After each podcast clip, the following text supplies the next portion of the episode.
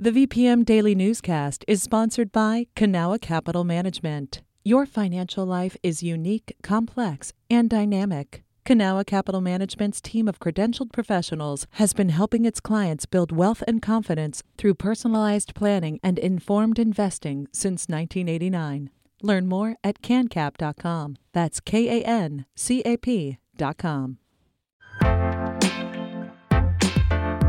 You're listening to the VPM Daily Newscast, the recap of today's top stories in Central Virginia.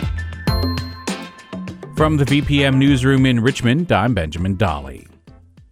The Youngkin administration told the State Air Pollution Control Board yesterday that the process to leave a regional carbon emissions market will begin in the coming weeks. Patrick Larson reports. The Regional Greenhouse Gas Initiative, commonly known as RGGI, has increased monthly electric bills for many Virginians. Acting Secretary of Natural and Historic Resources, Travis Voyles, told the Air Board there's not an upside. RGGI costs are being passed on to Virginia consumers as a tax without incentivizing any change in behavior by the electricity providers. Voyles says leaving the program is part of an effort to reduce electric rates, which have risen steadily for decades. But some board members question the methods, noting the burden on ratepayers can be eased through legislation and that energy costs are dependent on a range of factors. As far as flood mitigation and energy efficiency programs funded by RGGI proceeds, Voyles says it's a priority of the Youngkin administration to find other funding structures. Patrick Larson, VPM News.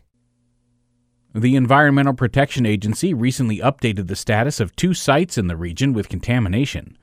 C&R Battery Company in Chesterfield County once took apart vehicle batteries and other items to recover lead and chemicals, dumping waste directly into on-site ponds. The final inspection released this week shows the site has met its goals for pollution cleanup, according to the Richmond Times-Dispatch.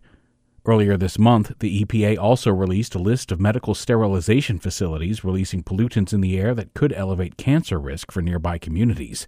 Sterilization Services of Virginia in Henrico County was identified as one of the sites of concern. The EPA is working with the state to reduce these emissions. Federal officials announced this week they're giving $310,000 to a marsh restoration project on Virginia's Eastern Shore. Catherine Hafner from partner station WHRO has the details. The money is going to the Virginia Institute of Marine Science for their work restoring and expanding marshes on Cedar Island. That's one of Virginia's 12 major barrier islands on the seaside of the Eastern Shore. The islands are constantly shifting in response to the water around them. It's natural for them to change shape, but sea level rise has dramatically sped up that process. Recent research predicts a 50% acceleration in barrier island retreat within a century.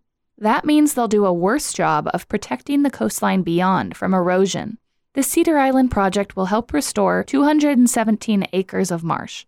The new funding comes from the infrastructure law passed by Congress last year. That was Catherine Hafner reporting. The Hanover County School Board approved a controversial policy on Tuesday night. It requires transgender students to submit written requests to use bathrooms and locker rooms aligning with their gender identity, with the school board having the final say. Megan Pauley reports. Narissa Rahman, Executive Director for Equality Virginia, is gravely concerned about students who will be navigating the policy for the first time. Classes in Hanover County start next week. We foresee a lot of trans and non-binary students opting not to use the restroom or access locker rooms that align with their gender identity. And this will have a direct impact on how they're able to show up at school. Before the vote Tuesday, a school board member said the policy will only apply to students who haven't asked for permission yet to use certain facilities, and that students who already have approval don't need to ask for it again. But Kelly Merrill, the mother of a transgender student in the district, received verbal permission last year from Hanover Schools and was told that was good enough. She says the district needs to formalize that so it's clear for other families like hers. Oh, I'm not the only one with just verbal permission. Like, can you write this down? You can't just say things and expect people to read your mind. Merrill is part of an ongoing lawsuit against the school board over its failure to adopt policies protecting transgender students in accordance with state law. Megan Pauley, VPM News. Dead mice, some over a century old, may provide insight into the spread of Lyme disease in Virginia. Eastern Virginia had its first case of Lyme disease in 1990, and since then more cases have risen in mountainous areas of Virginia and parts of North Carolina.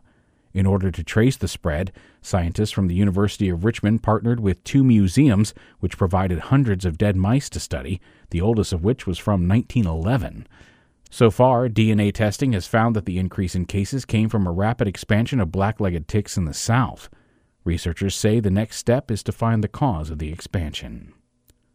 This has been the VPM Daily Newscast. Some of these stories may have changed since the newscast was recorded. You can stay connected to what matters by heading to vpm.org/news or follow us on Facebook, Twitter, and Instagram at MyVPM.